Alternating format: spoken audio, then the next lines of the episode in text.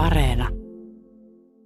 Paikka on siis kanavan Panimo väsi, äh, Vääksyssä Asikkalassa Päijänne-talossa. Täällä surisee pullotuslinja. Tota, toimitusjohtaja Jukka Kaaster kanavan Panimosta, mitäs pulloihin kohta lähtee menemään?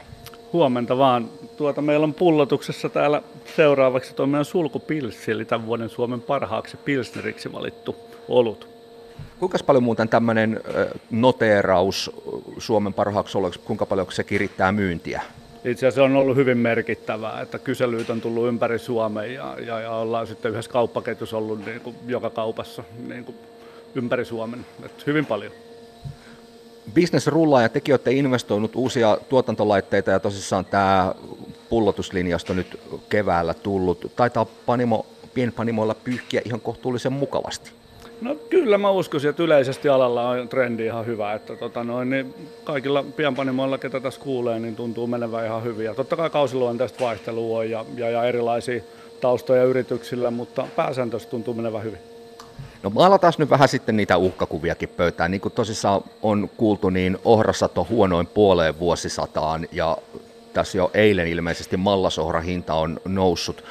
Jukka Kaarstet, miten teillä varaudutaan tulevaan vuoteen? Ilmeisesti teidän kohdalla mallasohrahinta ratkeaa tässä lähiaikoina, mutta oletteko te varautuneet jo siihen, että hinnat nousee?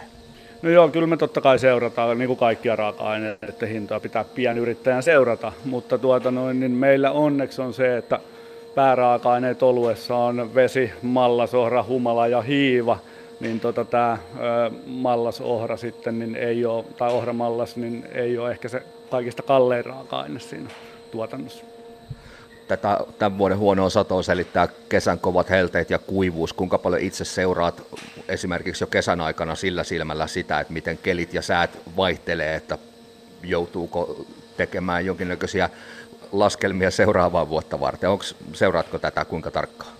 No jonkun verran tulee seurattua, niin me saadaan jonkun verran meidän tavaran toimittajilta tietenkin niin kuin raportteja, mihin, mihin suuntaan ollaan menossa se, sekä niin kuin tota, tämän, tämän viljan suhteen tai ohramaltaan suhteen sekä sitten tietenkin humalan suhteen, että kyllä näitä vähän tulee katsottua, totta kai.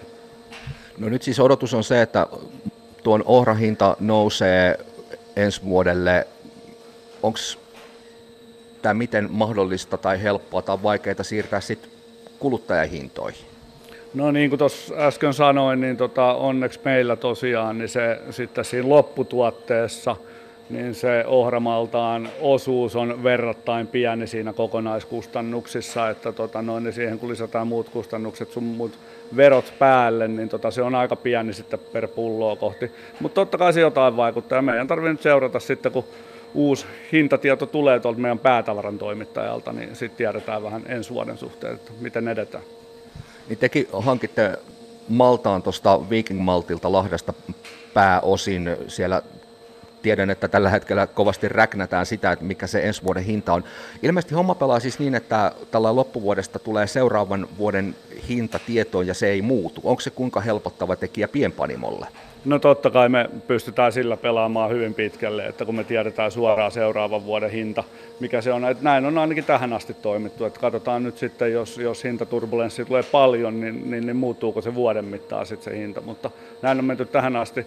Ja kyllä se meitä helpottaa tietenkin tuotantosuunnittelussa paljon.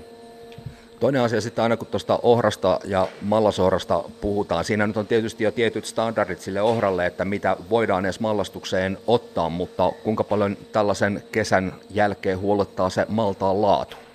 No kyllä me ainakin luotetaan tuohon meidän päätoimittajaan, että heillä on hyvät labrat siellä ja he seuraa tietenkin omaa, omaa tuotantoa ja minkälaista tavaraa heille taas tulee viljelijöiltä. Et en mä usko, että siinä hirveästi on niin kuin heittoa, eikä tähän asti ole hirveästi ollutkaan.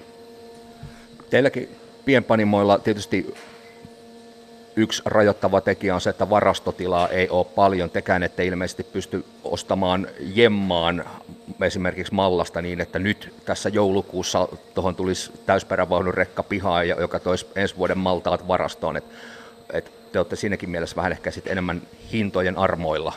No kyllä joo, mutta siinä tosiaan, niin kuin äsken puhuttiin, niin siinä auttaa tämä niin vuosihinnoittelu, mikä me tiedetään etukäteen paljon – paljon meille niin kuin mallassakin maksaa. Ja totta kai me sitten, ne, meillä on etu tässä, kun ollaan tuollaisen ison, ison tota noin, niin mallastoimittajan vieressä tai oikeastaan lähialueilla, että parinkymmenen kilometrin päästä Vääksyssä, niin meille taas kuljetuskustannukset ei ole niin isoja, niin me pystytään ottaa pienempiäkin määriä. Tasaiseen muutaman viikon välein meille tulee kuormia tänne. Mä tässä koitin maalata kovasti uhkakuvia siitä, että kun huono, huono viljasato on takana, niin tässä ollut pullon hinta nousee, mutta kanavan panimon toimitusjohtaja Jukka Kaaste, tämä taitaa olla vähän kuitenkin ehkä liioteltu huoli. No joo, kyllähän se, niin kuin, no ei se liioteltu tietenkään ole, kyllähän niin kuin ylipäätään energiahinnan nousu ja kaikki muut kustannuspaineet ja hinnan nousut niin kuin vaikuttaa meillä siihen lopputuotteen hinnoitteluun, mutta tässä nimenomaisessa kohtaa niin tota, ei, maltaat ei kuitenkaan maksa maltaita. Juuri näin. Tota, teidän tuotteet, jos vertaa tällaiseen suuremman paniomon niin sanottuun perus, perusolueeseen, niin hinta on aika paljon isompi. Onko tällaisessa tuotteessa sitten se kuluttajahinnan säätely hankalampaa kuin se, että olisi, olisi sellainen niin sanottu bulkki ollut sitten kyseessä? No tietenkään mä en voi sanoa, mitä, miten kilpailijat omia tuotteita hinnoittelee, mutta kyllä me tietenkin lasketaan kaikki, kaikki energiahinnan muutokset ja raaka-aineiden hinnan muutokset seurataan hyvin tarkkaan ja sen mukaan me hinnoitellaan tuotteita. Mutta yhtä lailla me mennään siinä samassa ketjussa eteenpäin, että kun me ilmoitetaan meidän asiakkaille hintoja, niin ei me niitä joka kuukausi kuitenkaan muuteta.